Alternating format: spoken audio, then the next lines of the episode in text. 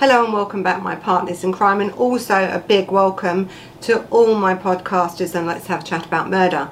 They're from all over the world and you know it's really impressive. I'm quite humbled by it so thank you for all the downloads and all the messages and everything that everyone is sending.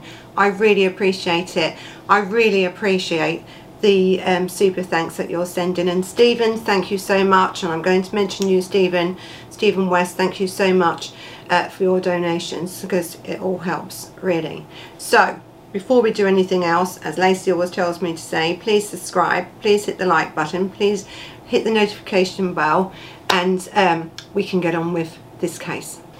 So this case this case is I'm doing a sort of a string of them aren't I at the moment about paedophiles and female paedophiles really to bring awareness right? It's to bring awareness to anyone anywhere any gender can be a paedophile and what you must watch out for and I've also put some things on the community page showing you about grooming and what is grooming the sorts of grooming and stuff like that. So always go and have a look on the community page it would be really great.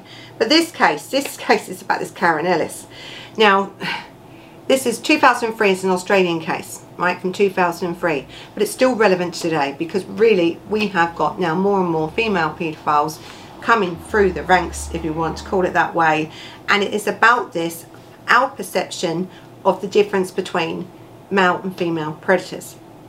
How the society view. Now we spoke about this before, but it's really important because it also comes down to sentencing. Now this sentencing, and you're going to go mad with this sentencing as we go through this case, was 2003, 2004, 5 sort of time when this all come about and she was sentenced. So things have changed since then.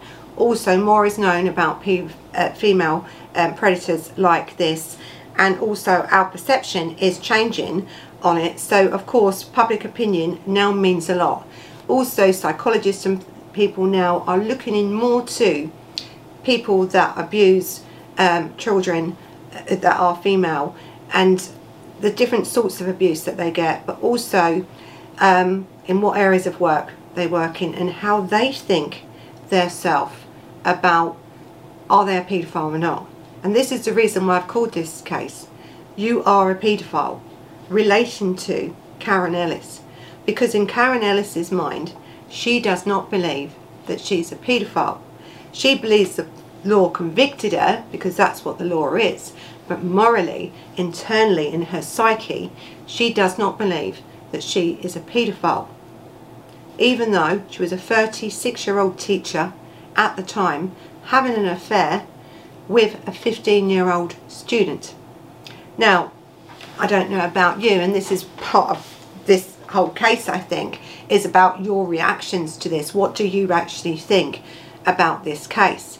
I have used some footage from 60 Minutes Australia, Liz Hayes' interview with this Karen Ellis, just to show you her mentality, right? Karen Ellis's mentality about this case, but also um, Liz Hayes interviews at the same time the victim, who is now older, and um, and he doesn't see himself as a victim, right? So our perception, if it's done to boys of 15, is different to if it this was a 36 year old male teacher and a 15 year old girl student our perceptions would have been changed. Probably the girl's perception of herself as a victim would be different. But also, what I want you to see about this case is this woman's a manipulator. What I've always said that groomers are. She manipulates the situation, and not only can you see that by in this case and how she dealt with this case and how she used, you know, her I think her manipulation skills with the first judge in this case, you know, to, to, to come across as this poor woman that, you know, really, um, it didn't really matter so much. It was not a, you know, she isn't a paedophile, it was more of an affair. They were in love, right? And how her reputation has been ruined and stuff like this. This is what she used as her defence in the first case before the sentences were changed. And we'll go into that. So it's about looking at the crime from a whole. And um, this interview is fascinating to tell you the truth, what Liz Hayes done. And to tell you the truth, when you look at Liz doing this interview, the disgust on her face comes through. I don't think she could believe that Karen Ellis believed that she wasn't a paedophile. And it was only under the law that she said, oh, well, the law says I am, so I am. You know, have a look at it. It's very, very interesting as we go through this case. It's really, uh, I think it's the only interview this woman's done. He was a Melbourne schoolboy. She was his PE teacher. He was 15. She was 36, old enough to be his mother. And she broke every rule in the book. For her sins, Karen Ellis was branded a pedophile, convicted and jailed.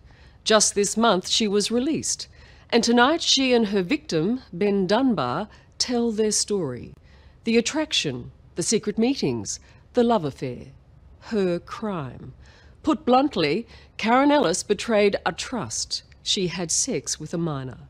And surprising as it may seem, after all the notoriety, all the damage this affair has caused, Karen Ellis and young Ben are back in touch.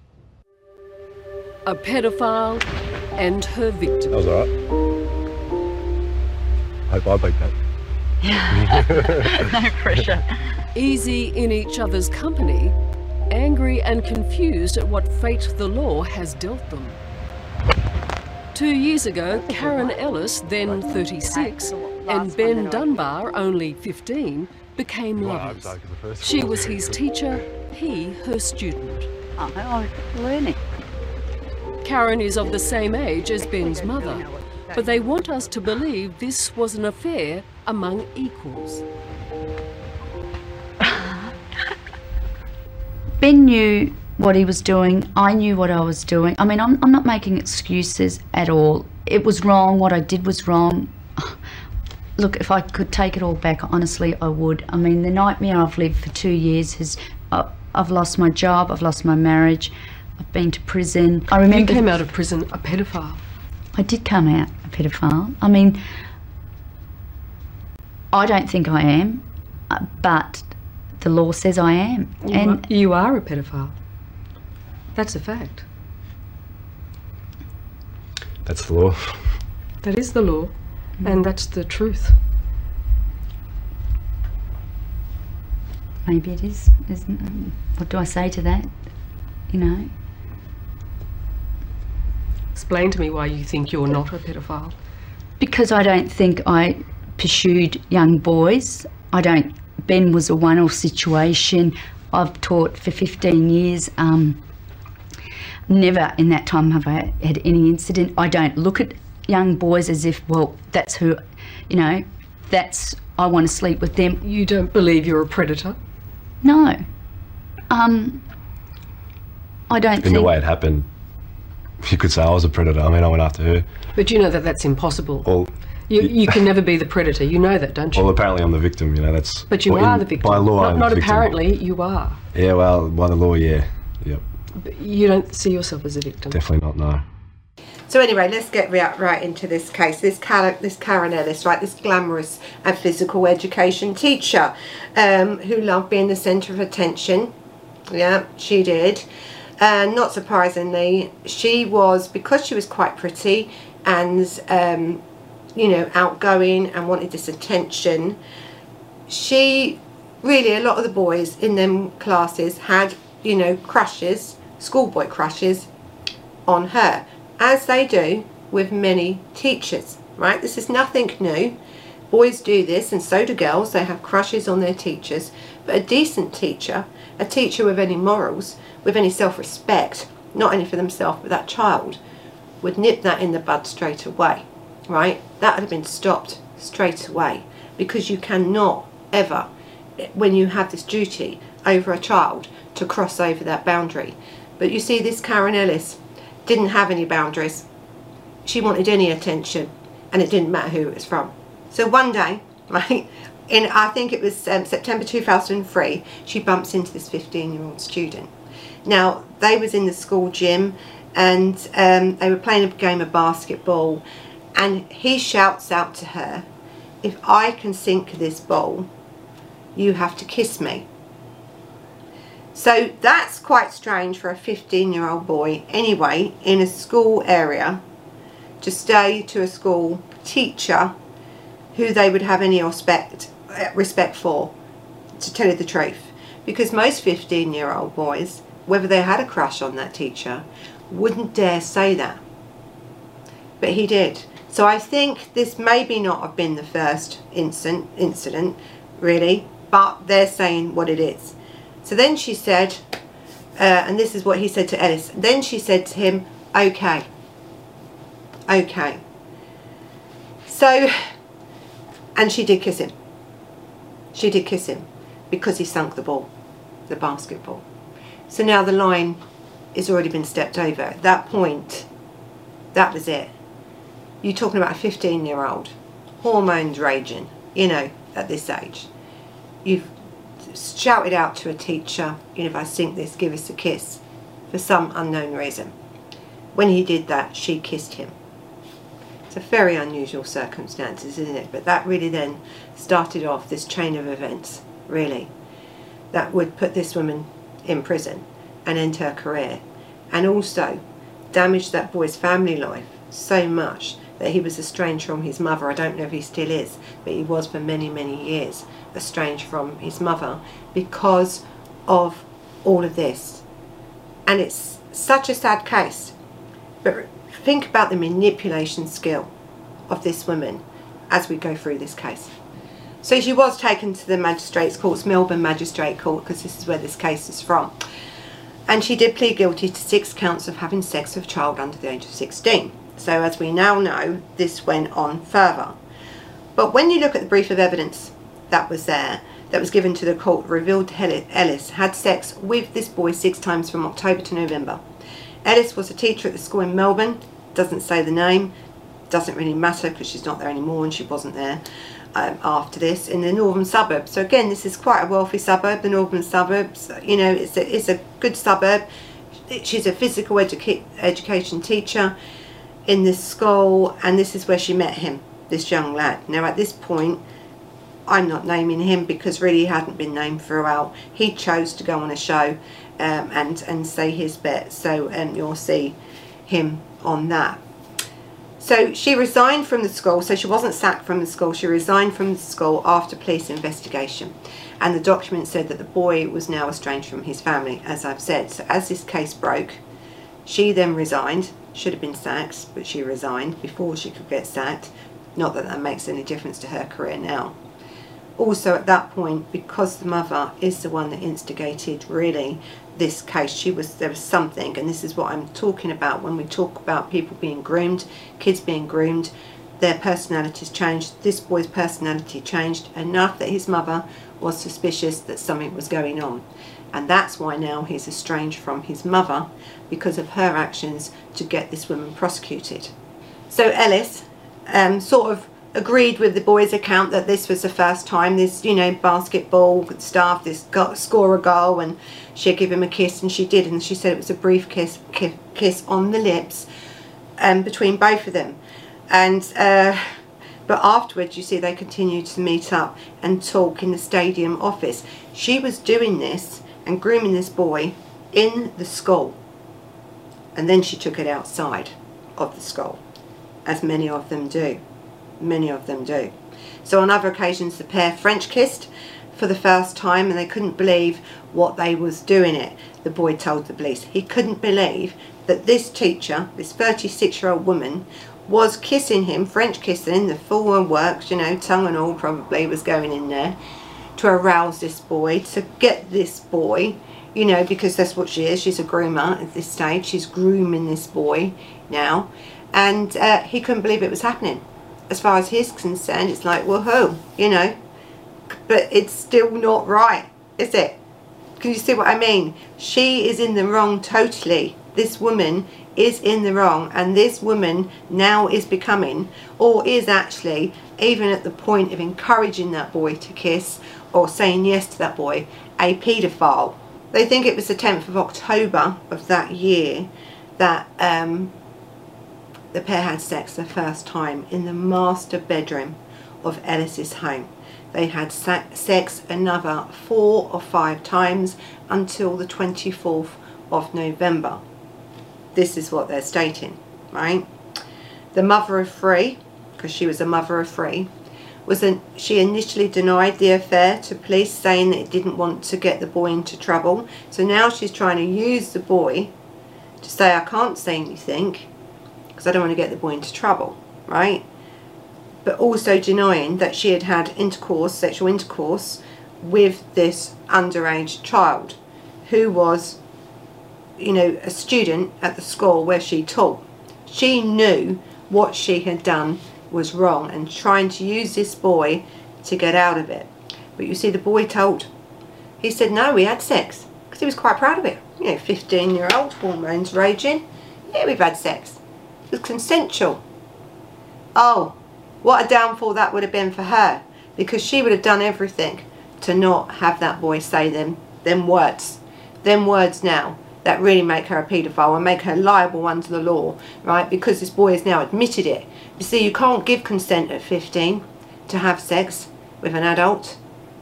It's unlawful to do that. So he could have said yes, yes, yes, all he wanted, right? He could have laid there naked. But if she had touched him, and she did, she's liable. But I think this women's manipulation skills went even further than that, right? this was their chance, wasn't it, to have sex, and she had had this sex with this boy. But what she'd also done was recorded um, the phone records, records that she'd sent him, and I think she sent them um, via text messages and uh, you know other messages that then told him to delete it. So I think there was 499 times between October and January that she had called him. And I think she went under a pseudonym name. I think it was Tom or something like that, meant to be a mate. So the deceit was there. Hide. Don't tell anyone. You see how the grooming process is now coming along. This boy thinks he's in love and everything else. She knows this is wrong because she's using a different name to contact him under. She's contacted him 499 times between October and January. Extensive, really. You know, pushing this uh, you know, manipulation, pushing this grooming because I want to get you where I want you. Oh, and really, she did that. Um, she also called him 50 times, spending almost three and a half hours on the phone and had received 123 voicemail messages from him. Document, documents showed that there had been contact between the boy and Ellis even after the police investigation. This is how much this woman didn't recognise the law. This is it. This is this woman all over for you. She didn't recognise the law because she knew what she was. And she, even after that she was they's been investigated and she knew they's been investigated, she continued contact with this young lad. Now, as we go through and we talk about then um, in later when it comes out about what the psycholo you know, psychologists and things say about women predators, this is not much different from what they normally do. And to tell you the truth, her faults of not being a paedophile are the same faults as a male paedophile has. They know it's wrong under the law, but morally, internally in their psyche, they don't believe it's wrong at all. They actually believe what they're doing is okay, really. And this is the same mentality. Her mentality is no different from a male paedophile at all. This is actually quite normal when we're talking about the thoughts and feelings and how the reactions and the act, how they act um, within this um, area of paedophilia. Really, that's normally uh, how they feel about it.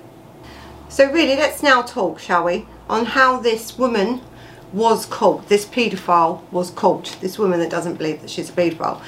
So in the mother um, is a statement to the police. It states that she really believed that her son personality was changing. She could sort of see his behaviour was different and um, and she knew something was going on. She didn't know what it was, but she knew something by this change in behaviour. She said her son had become defensive and when she asked where he had been and where he was going um, and when why he began to shower more that um, when he come home from school she was concerned because listen let's, let's you know be honest 15 year old teenagers don't get in the shower that often, really. You know, you're usually pushing them aren't you? And I think the changes in this boy, in them sort of things, she was worried that something was going on. And um, she was right. So she became really suspicious and telephoned to school to find out why her son had got into Ellis's car because she'd seen this, you know, after school. I think someone or she had seen herself of this boy getting into the car. Now the documents revealed that Ellis was not registered to teach on that day. So not only was she now picking this boy up from school and they was going off to do what they was doing, um, you know, it's uh, it's quite shocking really, the behaviour of this woman and the extent and how fast really this person was groomed. And he was groomed. He may not have thought so himself at the time but he was. Now the thing is with groomers when they're grooming you it can take a short or a long time. It depends on on your personality and the personality of the child that sort of thing but she this was quite quick you know really. So the next day the boy's mother took his mobile phone in secretly and she drove to a neighbour's house so that the boy couldn't um, find them.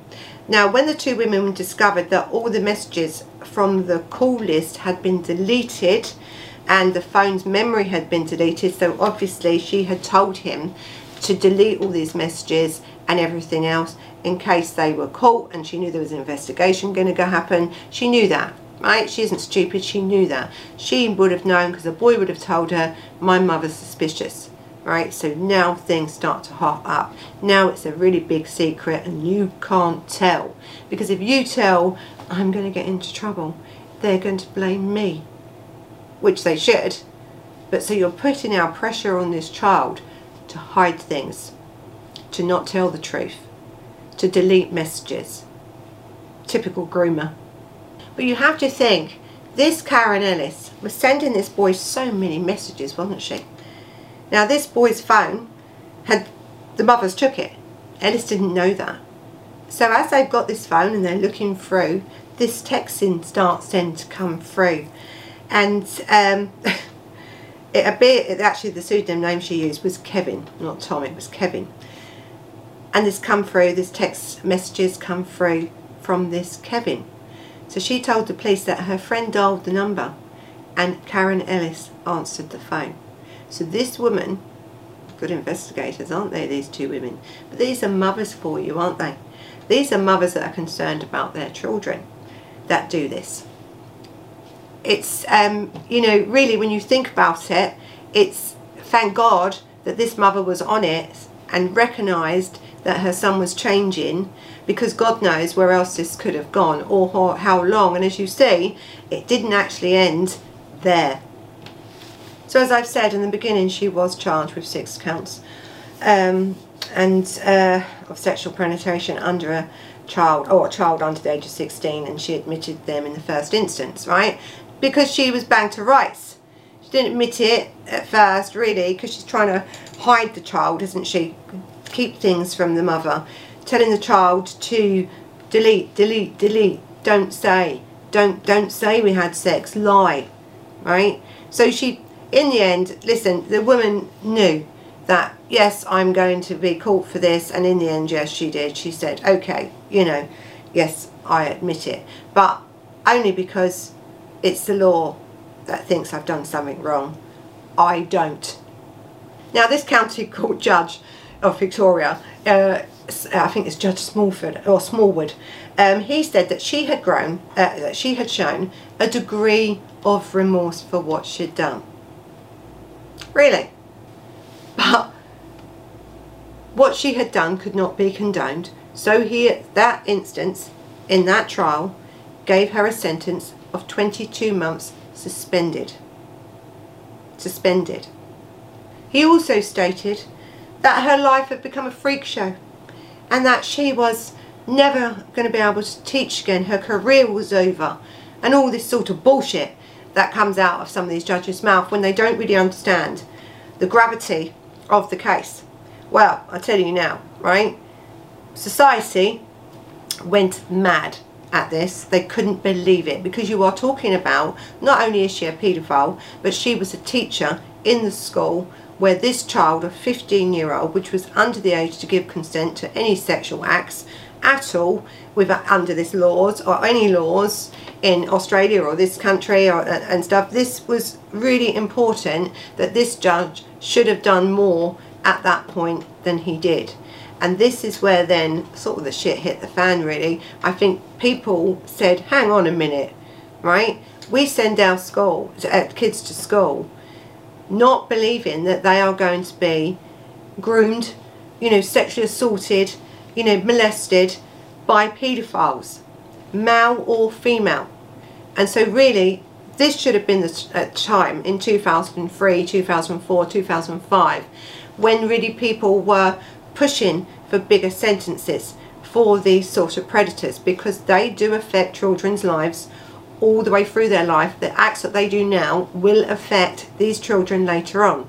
This boy at that point and for many years and I don't know if he still is um, estranged from his family because of what his mother did to try and save him from a paedophile he had no family he also left school he left school and then went to work he didn't continue on with his education that would have been different maybe if he had not been abused by this woman this whole life of this boy was changed from that one kiss on that basketball court in his school where he should have been safe from predators.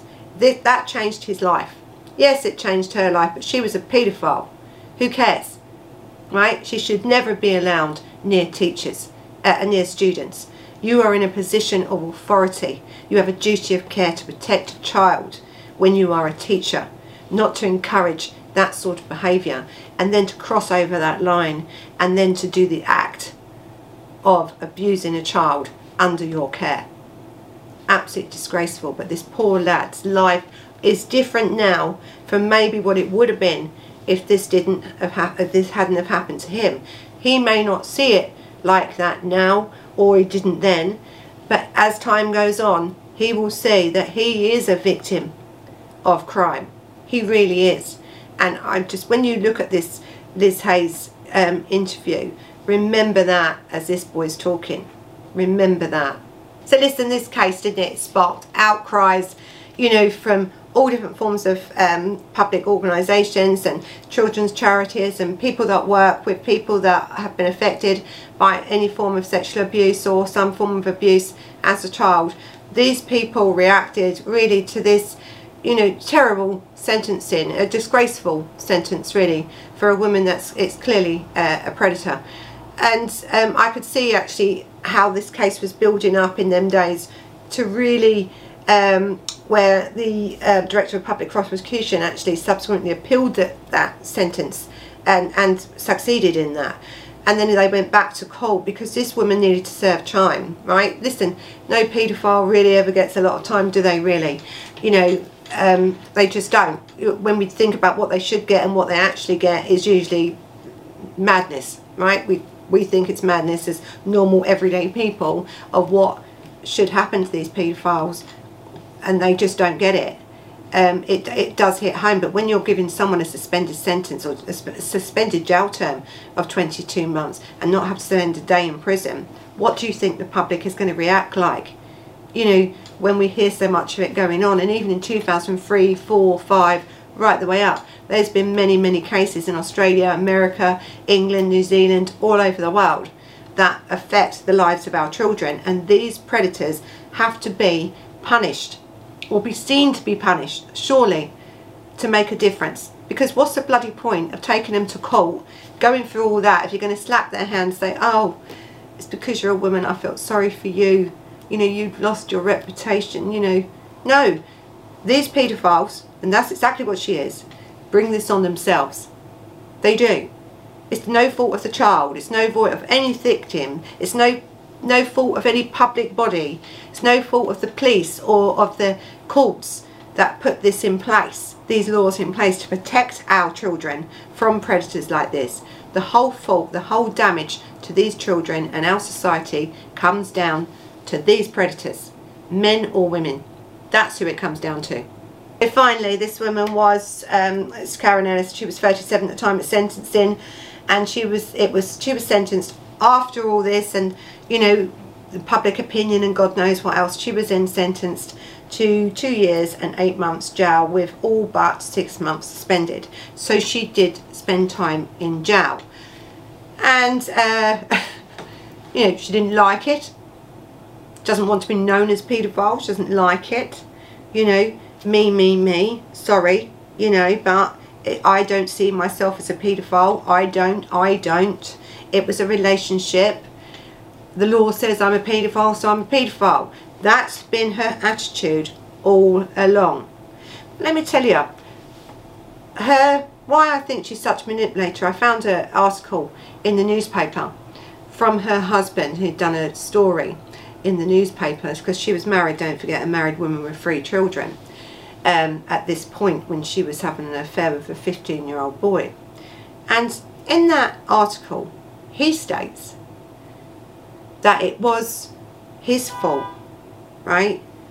Because he neglected her, because he was either at work or away on work. And that was in the first sort of trial this was coming out. By the second trial, by the public opinion, by when this man probably thought about what he was saying, really, you know, how he was making himself bloody look, bloody stupid, right? But he was manipulated as much by her as this 15 year old was, right? To him to come out and say that sort of statement about why he felt she'd done it is because of him, his neglect towards her.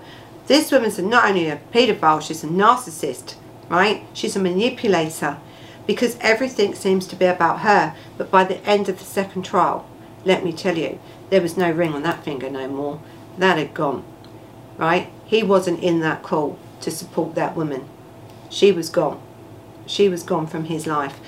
I think anyone that this woman would have any contact with because of her manipulation skills is still, even to this day, I would consider quite dangerous, you know, around any child because she had this sort of character where she was this outgoing. I mean, she's older now, right? We're talking about, what, 17 years. She's older now. Her looks would have, you know, dissipated. And um, will she find it easier to see children? No, because she was put under a, um, you know, protection order, I think, against children. You know, the sex offenders register for 15 years where she couldn't leave the state. And if she left the state, she couldn't be near a child. If she had her own children in or a child in, she'd have to report that. All this sort of stuff. But you've only put her under this order for 15 years, right? That was all that order was. It wasn't life. She didn't get life on this register. She got 15 years. I just, you know, I don't know. What changes then? I mean, you're 36, 15 years later, or 17 years later, or 15 years later because this, you know, what would have changed in this girl's mindset? Nothing. Because she actually doesn't think she'd done anything wrong. Right? She doesn't. Her mindset is, I am not a paedophile. I've done nothing wrong. It was an affair. It was consensual. He enjoyed it. It was harmless. That's what her feeling is about this case. Shocking, isn't it, really? So in the second trial, this Justice um, Callaway, I think he said that the failure to jail Karen Ellis at that point uh, was unintentionally violated the rule of equality in the law, which it did, right? It can't be one rule for one and one rule for another. You know, just because you're a man or a woman, if you're doing the same act to a child that is causing harm to that child, right, then you have to be done and, and seen to be, you know, prosecuted under the law equally. Or else the law becomes madness, doesn't it? Who would have any respect for the law if we start treating people, criminals, differently because of their gender? This is the whole issue with this case, right? Women paedophiles are out there in quite a lot of numbers, more than you think, but it's our perception of them that sometimes stops them coming into the forefront of their you know, criminal justice system. Because when we get them there, this is how we're treating them. But this judge, uh, Justice Callaway, he said no, it's the law is the law, no matter if you're man or woman. And he, that is why they gave him the sentence, the same as the sentence would have been for a man of 36 who was seeing a child in his school at the age of 15. That sentence would have been the same, no matter what the circumstances are about that, this, that crime that's what that crime and that sentence held for that crime. And I also think in the first trial, the boy had wrote a statement in support of Karen Ellis, in support of her. Um, and that's why she probably wasn't jailed at that point as well. There was a lot of circumstances around that court case, that first one, that magistrate's court, that first one where, um, and I think he, I don't think he was there, but I think after that, on the second one, yeah, she, when she was led out of the court in handcuffs to serve her sentence, taken down to serve her sentence, that boy wasn't there at that hearing then. I think by this stage people are growing up, aren't they, really? Now at that time when all these statements were being made and these court cases were coming out, the appeals and stuff to um, up her sentence was coming out, the mother said that she had lost her son, as I said earlier, she had lost her son due to this. Not through the, you know, indirect I think, because the woman wanted her son kept safe, the mother, and you had a predator that wanted to use and abuse her son and the manipulation of Karen Ellis over her victim outweighed the love, care and respect he had for his mother. That's how strong sometimes this grooming process can be, where the child will go against you as your as a mother because you're trying to say to them what's happening is wrong, right? These people need to get prosecuted. But they have such a hold over this person and they even have a hold after this person even after she was being investigated and even after she had served her time in jail. They still had a relationship of some form, whether it was sexual or not is unclear. I don't think it was, or if it was they wasn't saying, but there was some relationship there after and you can see that from the interview in 60 Minutes Australia um, interview, which I will put the link in full for you to watch.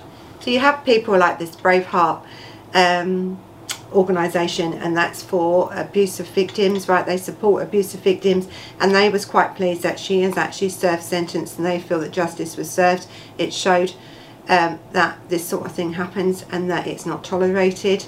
You also had um, similar reactions, I think, from Gail McHardy, the president of the parents um, in Victoria, and he said it sends a powerful message that either um, gender, female or male paedophiles, are subject to these laws and in the end will be caught and prosecuted equally, equally, no matter what their gender is. There was an article, I think it was Dr. Joe Sullivan, who told the ABC um, when they was um, overlooking this case and other cases and when he was talking about leading forensic psychologist. And he's got I think more than 20 years counselling service actually uh, you know child victims. So he's seen and heard a lot. And he would have also attended lots of different conferences and he attended a conference in this instant because of this um, female predator really. And um, how I think it was handled this case and what the changes that can be made later on.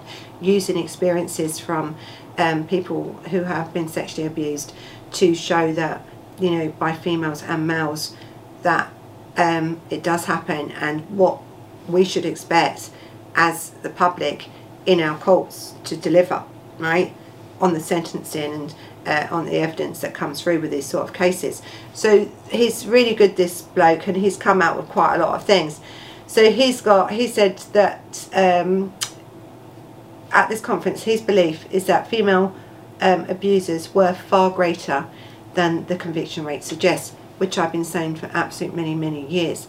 We are seeing more and more now, but we're still not seeing all of them.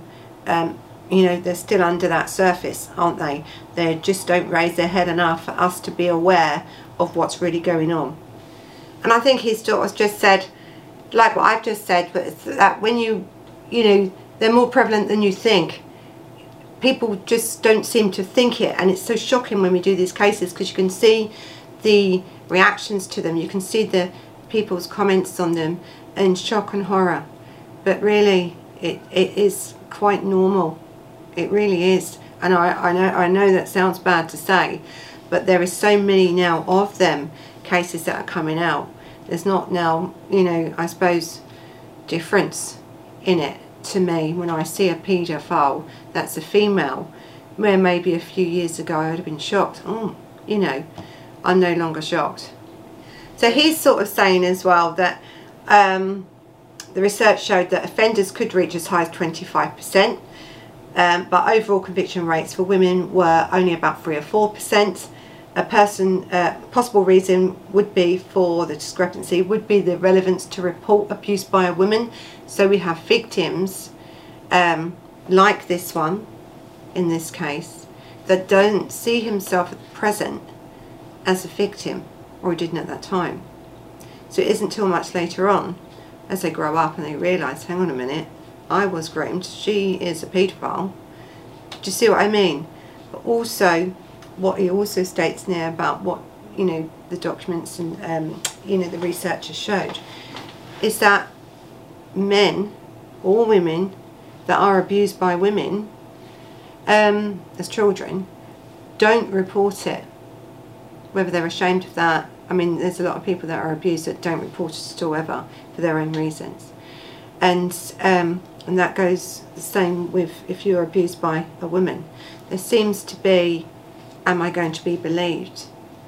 Because of our perception about what a woman is. You know, is, you know, are they going to believe me? You know, this is my mother, this is my auntie, this is my teacher. Are they going to believe me? Because she's a woman. You know, she's probably a mother herself, family woman. Listen, it happens. And the perception of the victims have this in their minds and think, no, I won't say.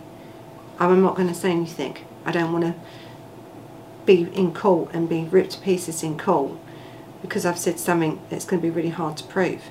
Let me tell you now, it's not that hard to prove anymore, right? Our perception about female paedophiles are changing.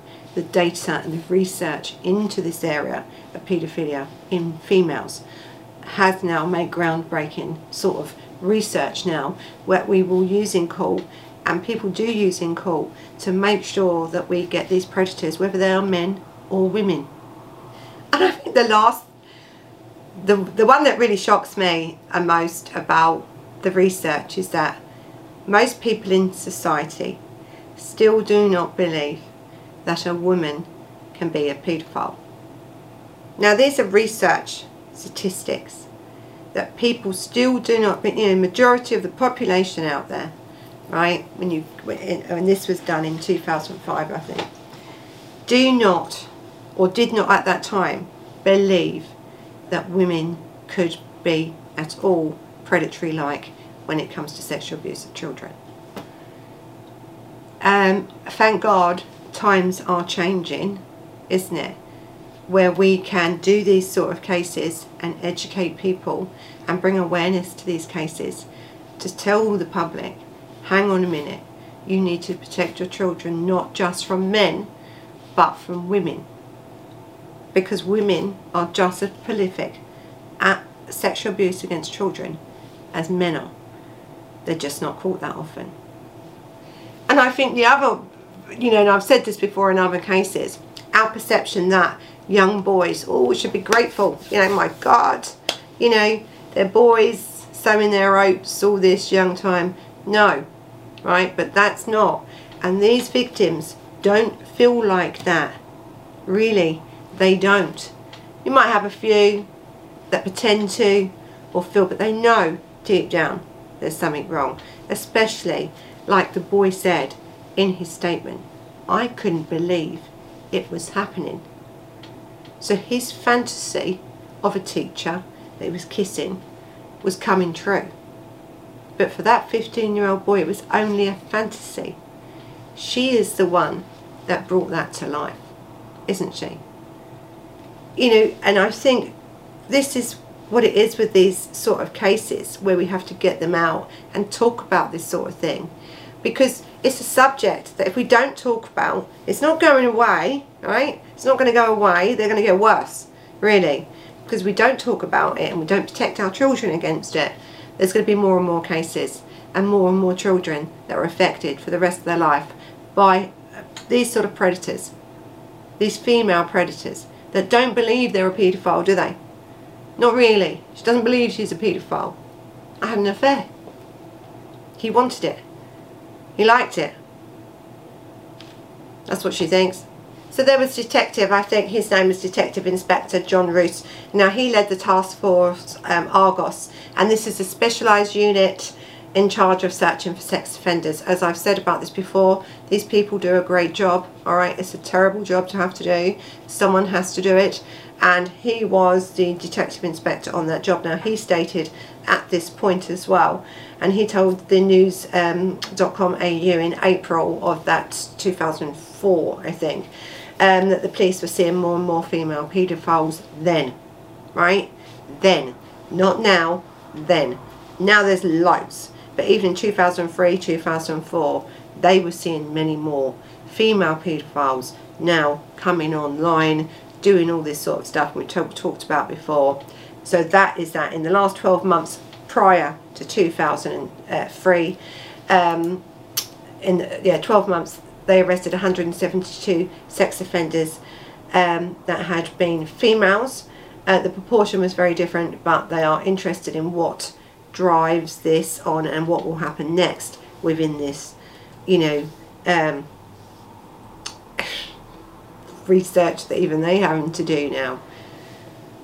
I think with um, uh, this John Roos, he said that um, that even though they're researching online, they're doing all this stuff online and they're looking at, you know, the determining factors really, right? There's no real set profile of a paedophile, as I continue to say. They haven't got it on their head. They're not a certain look. They just can be anybody, right? Anyone. So he says that um, there's no typical profile that could be attached to an offender. They come from all walks of life there's no way um, you can put them into a box. There's always a common denominator, but there's no single common denominator. That's why they're so difficult to find. That's why we have to do what we can to protect our children from predators like this because they could be anyone out there because really you know you've got this task force this Argos task force now searching online and doing different things, coming up with profiles of female offenders. And even they're telling you in 2003 they're growing and they're growing to where they can't distinguish you know different groups on certain characteristics. Listen this whole case right is about our perception of female paedophiles right it's also about our perception of what is expected the law to cover and the sentences for paedophiles, for paedophiles. It's just shocking sometimes when we hear, don't we, that a female paedophile has really talked her way with her manipulation skills into getting a 22 month suspended jail sentence. Then, of course, the Attorney General has had to come in and slam it, you know, with hang on a minute, because of public opinion has, has pushed and pushed and said this is not right. These people are not shouldn't be in our community and they shouldn't be allowed to go near our children and work as teachers. Most of these cases that I have done in this sort of couple of weeks period where we've looked at either cyber crime against uh, minors or offences against minors, whether that be murders, you know, starvation, um, you know, manslaughters or offen sexual offences against children. It comes down, doesn't it, to none of us really are satisfied with how the court are handling these cases. Apart from America, I must say, right? And I keep saying it. And if we could just have one little bit of American um, sentencing laws in this country for the sex offenders in this country, we may make a change here, right? But we may not. That's a thing. Because if we get harder with laws and everything else, and these then paedophiles are underground or on the dark web, where most of them now are, because they're trying not to get caught, they're making more money online from what they're doing to these children. You know, and then we have to have task force like Task Force Argos and other task force all around the world joint joining together to catch such paedophiles right and to give them harsh sentences. The next case that's coming up is this Boris you know um, case and he you know uh, I think he sexually assaulted uh, sexually abused over 50 boys plus online imaging and God knows what else and he'd done that over four countries. And he'd done that I think from 2002 to 2017 when he was finally caught by the Australian um, police, federal police and it would have been under this sort of you know um, task force that would have caught this man. And he got 28 years before he's eligible for parole. But even is that enough for such an offender that will only ever come out and offend again? We have to make sure that we push for our laws in this country and in other countries to be more harsher and also protect our children. And as I always say if you know a child that is being harmed or you have suspicions that a child is being harmed in any way then you should ring and make a complaint and report that abuse or you know alleged abuse that you may think is going on. Because you could save a child's life from doing that. It's really important that as a society we don't back away from what we see, right? We don't back away from this. You can ring up anonymously, you can leave a message, you can report to social services, you can report to police anonymously and not get yourself into any trouble because if these people are doing nothing wrong to that child, then they that's fine. But what you've done is that you could have saved a child's life because you have took the steps determined to make sure that these children live a safe and happy life all across the world. That's the whole aim, isn't it, of these cases that we do, to publicise them for awareness, to make sure that people report, report, report. If you see it, report it. If you think it, report it. Save a child's life is much easier than closing your door, closing your curtains and not thinking about that child right and then finding out two weeks later that that child is dead at least you would have given it a go. Now listen as we know in all our societies and especially in England we have children dropping through you know you know the net all the time don't we? We try and support and say and do these sort of things and push these cases out to make a difference with child you know um, to keep a child safe. And they fall through the net all the time because of our public services are you know in the gutter at the moment. We have social services that don't use their powers enough to what the law gives them to use. And we also have paedophiles out there like this woman that don't give a shit about the law or about your children. They are going to do it anyway. So we have to as I always say protect your own child. You are the only one that can protect your child from a predator.